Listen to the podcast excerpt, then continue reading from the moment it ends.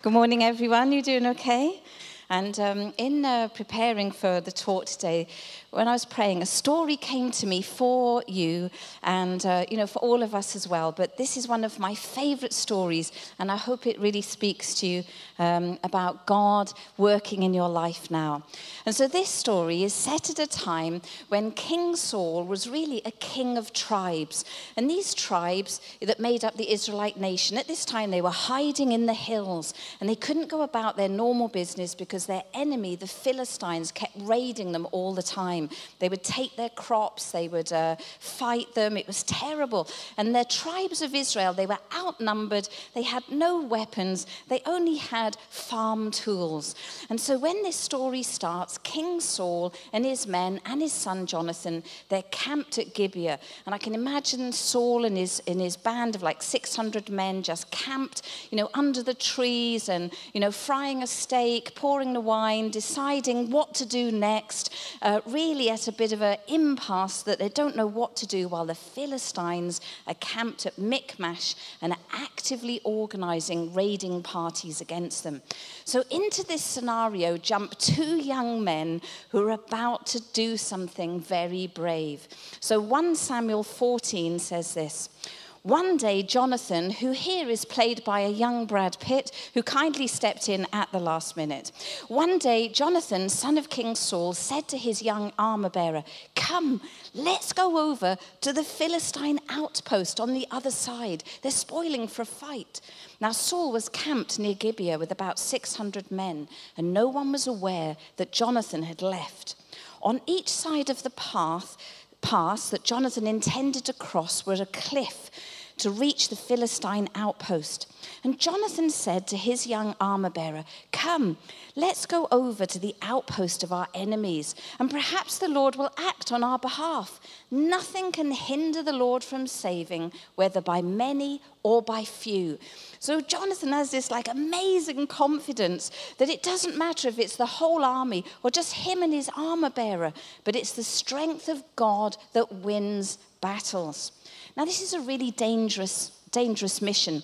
And this is the role of the armor bearer here to say, well, actually, Jonathan, do you think, you know, you're the heir to the throne? And maybe it's not a wise thing to be out there and just go down the path and climb the cliffs. This is his time. The armor bearer, he could say, uh, no thanks, another time. He could sit on the fence. He could say it's too dangerous. He could say, I can't really decide right now, Jonathan. But instead, the armor bearer says this amazing thing. He says to Jonathan, do all that you have in mind. Go ahead. I'm with you, heart and soul. That's what we want a friend like that, isn't it? That Jonathan's up for this, and the armor bearer says, Come on, I'm with you.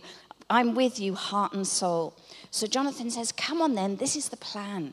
We'll cross over towards them and let them see us. Now, this is a crazy plan. If there's just two of you about to defeat the evil Philistines, you probably don't want to be seen in plain sight. But there's a test. This is why Jonathan's doing it, to test if God is with them. And he says this to the armor bearer If they say, Wait there until we come to you, we'll abandon the plan. But if the Philistines say, Come to us, we will climb up the cliff, because that will be our sign that the Lord has given them into our hands. So both of them showed themselves in the pass between the cliffs to the Philistine outpost. Look, said the Philistines, the Hebrews are crawling out of the holes they were hiding in. And the men of the outpost shouted to Jonathan and his armor bearer, Come up to us and we'll teach you a lesson. And I think everything else they said wasn't fit to be recorded. And they taunted them. And Jonathan was excited. And he said to the armor bearer, This is the sign. So Jonathan said to his armor bearer, Climb up after me. The Lord has given them into the hand of Israel. Jonathan climbed up the cliff using his hands and feet with his armor bearer right behind him. At the top, the Philistines fell before Jonathan, and his armor bearer followed quickly and fought behind him, defeating some 20 men. Then panic struck the whole Philistine army those in the camp, those in the field, those in the outposts, and the raiding parties, and the ground shook. It was a rescue sent by God. Back in Gibeah, King Saul's lookouts saw the Philistine army melting away in all directions. Quick, he said, let's go. And when all the Israelites who were hiding in the hill country heard that the Philistines were on the run, they joined the battle in hot pursuit. And on that day, the Lord saved Israel. Now, I love this story. And what I love about it is you've got these two young adventurers out searching for a fight, searching for an answer. And their actions like strike a match that brings victory for the whole of the tribes. And they're actively engaging in the purposes of God. They're up for it, they're looking for it, they're not waiting. They come on, let's do it together. They are strong in their faith. They know that God can do it by many or by few. It's one of those moments where they say, Use me, Lord, here I am. If God is in this, and that's the important part, if God is in this, let's do it. And that day, this young pair, and they're probably quite young, and armor bearers were usually young lads in training. And these two young guys, they go out there and they sparked a great victory. If you notice, they sparked the victory, and it was God that caused the confusion and the ground to shake. And by their courage, their faith, and their action, they had a bold plan and they were unafraid. And so today, Denise and Lily and Ollie and Tom and Dave, know that God has a destiny for your life, that there are adventures waiting for you to have with God, just like Jonathan and his armor bearer. He has a plan for you. And I want to encourage you to be active and to search it out. They didn't sit there waiting like King Saul and his men, you know, under the palm trees, frying a steak and sitting around thinking, what should we do next? But the young guys, they went out and they sought it and they fought. And these young adventurers were ready for action. And I want to encourage you to ask, Lord, what do you have for me? What is next? They said, What if God can do this? And they went for it. And in the same way, God wants to use you and He has a plan for you. And there will be many opportunities unfolding ahead for you. And as you walk in the plans and purposes of God, you will see these plans begin to unfold. It was important to know that in their heart, Jonathan said, it's by many or by few. And it's important never to feel too small or too insignificant or too shy for God's purposes because He will do it within your personality.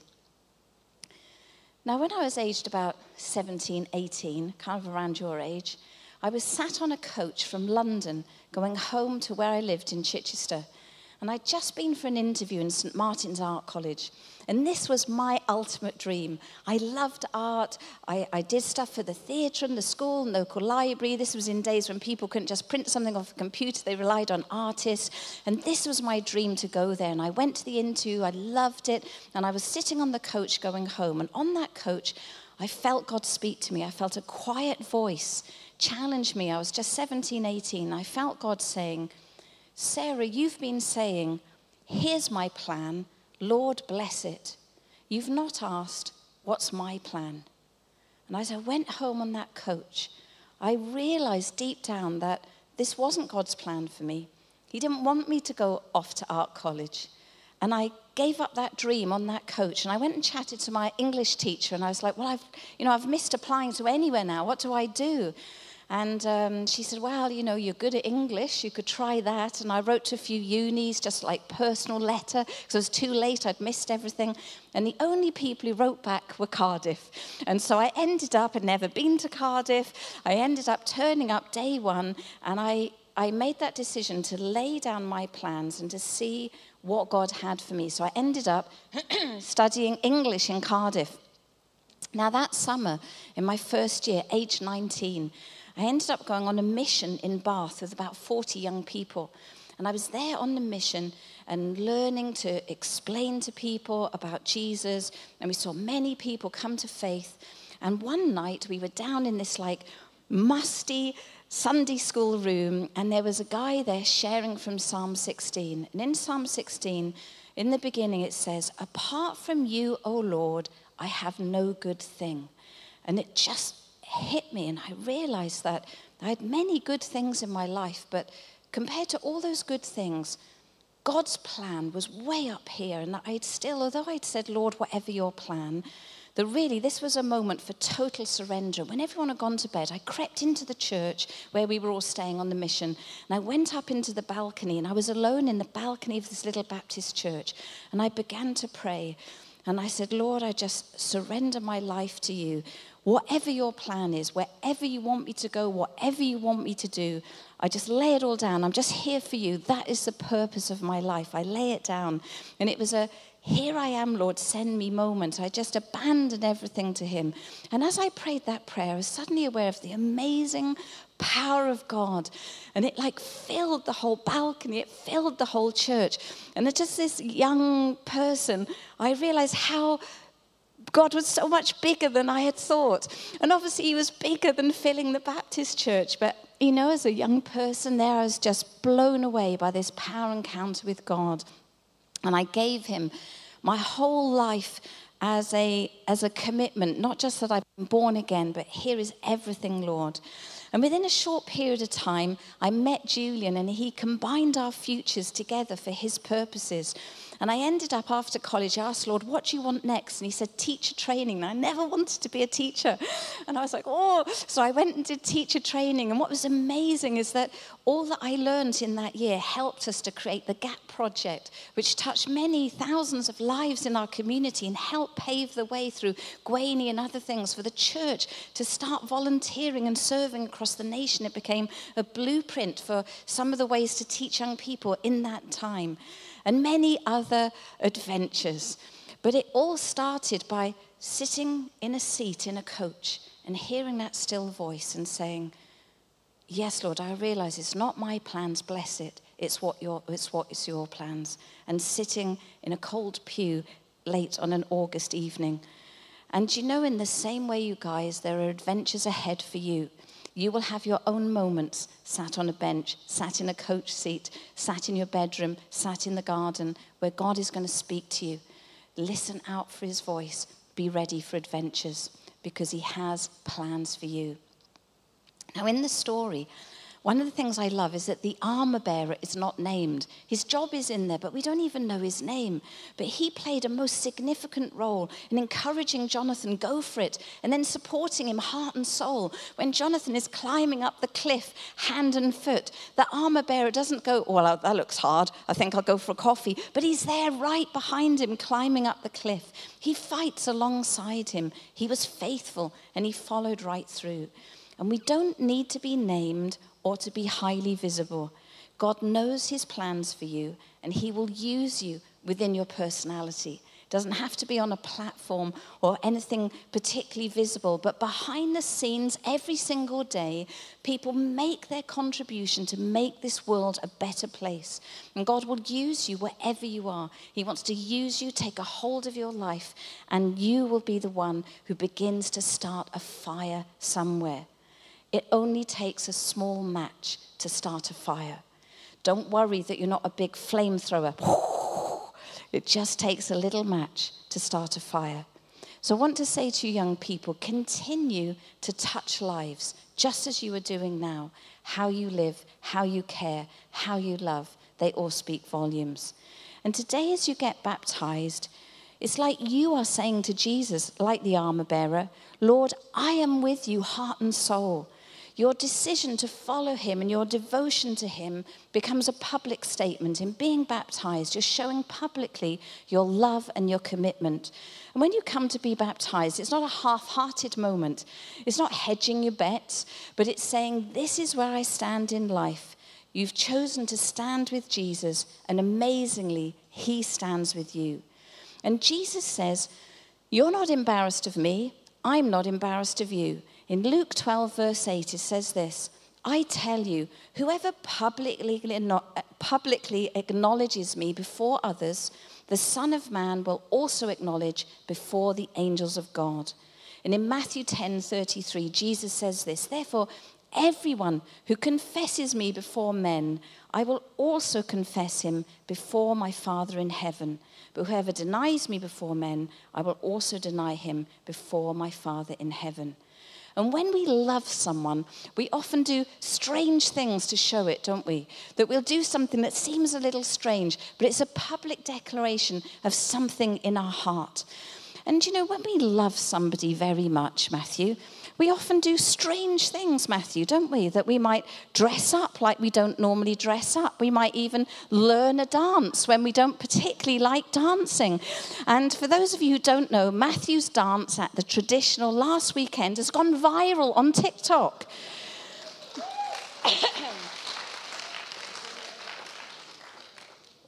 it has had 194,000 views on Instagram alone. And it's about to have another view now because I'm sure you would love to see it, wouldn't you? So, Alex, let's see Matthew's dance. Sound up, please. Oh, let's do it again with some sound this time. We got it.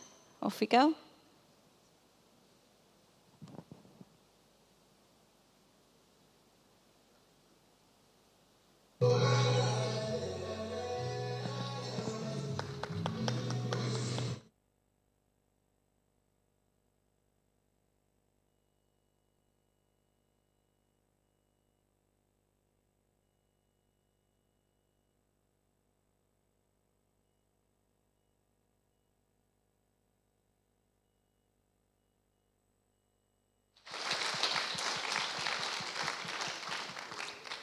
So, your youth leader and small group leader setting the pace there.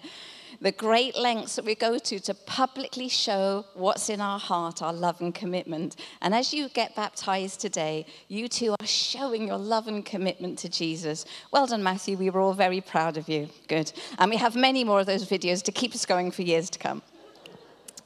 So, you guys have made a personal choice of your own. If we have the next slide. And that choice is personal. Only you can make it. And even if you've been raised in a Christian family, you have all I know come to the point where you've said, Yes, I want to follow Jesus. I choose that for myself. And as you made that decision, Jesus powerfully came into your life, and he will continue to work in your life day by day by day for all your future. And he welcomes you into his family, forgives your sins, and secures a place for you in eternity. And in 1 Corinthians 5:17 it says anyone anyone who belongs to Christ has become a new person. The old life is gone and a new life has begun. And if you haven't yet started that journey with Jesus, He is waiting for you and calling you and asking you and say, Just come to me because I am waiting for you. Say, Lord, forgive me for the things I've done wrong. I want to follow you all my life. When we pray a sincere prayer like that, Jesus comes into our life and changes us. A new life begins. And the all powerful creator, almighty God of heaven and earth reaches down to us with his great love. It is amazing that he does that, that the all powerful creator of the whole world reaches down to us. And with deep awe and respect, we respond back. And today, guys, when you say, Jesus, I am here, heart and soul, he says that back to you. Denise, Lily, Dave, Ollie, and Tom, I am with you, heart and soul. He is with you every step. In John 10, Jesus says this My sheep listen to my voice. I know them and they follow me. I give them eternal life and they will never perish, and no one can snatch them out of my hand. So know today that as you follow him as your good shepherd, that you are secure and safe. So, as we close, then, I love the heart and soul of this story. And it reminds me of one of my favorite series, the Last Kingdom series. Now, this is written by the author Bernard Cornwell. And he takes history and he takes a great fictional story and weaves them together about the Danes and Saxons in the years 8 to 900 across early Britain. And as you'll know, the hero of the story, Uhtred, here he is. Now, often he and a small band, they win the battles. They're they're behind the scenes, or they're the ones who encourage the king not to give up the fight. They're the ones that have the strategy, and they are the match to the fire, this little band of adventurers behind the scenes. And in the story, Uhtred, obviously because he's a fictional character, his name is not recorded in King Alfred's records.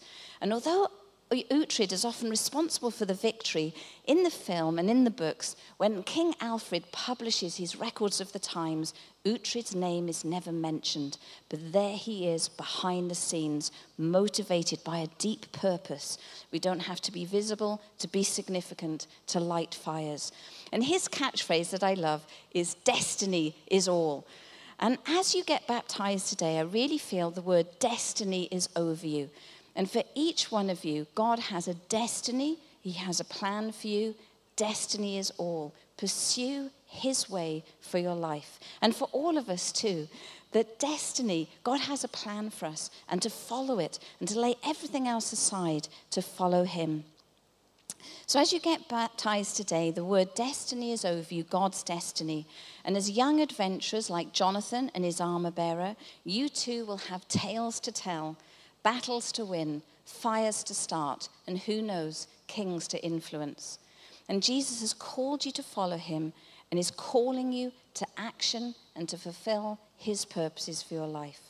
So be blessed today as you get baptized. There is a great blessing in obedience as you come to do what Jesus has asked. And as Jesus' followers, as you say, I am here, Lord, heart and soul, know this, he is with you. Let's pray.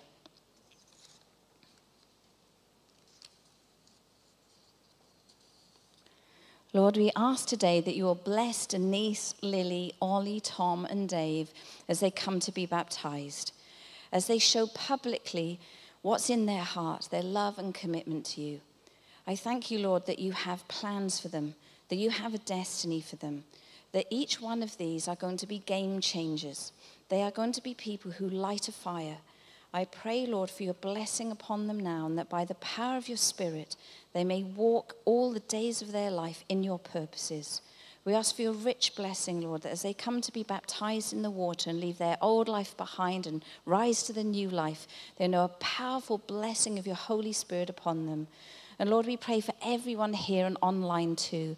Lord, your love for us is so amazing. You are the all powerful Creator God, and yet you love us and want to come close.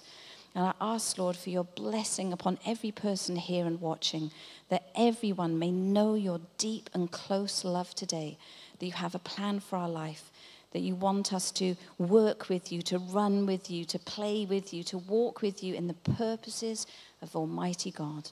In Jesus' name, amen.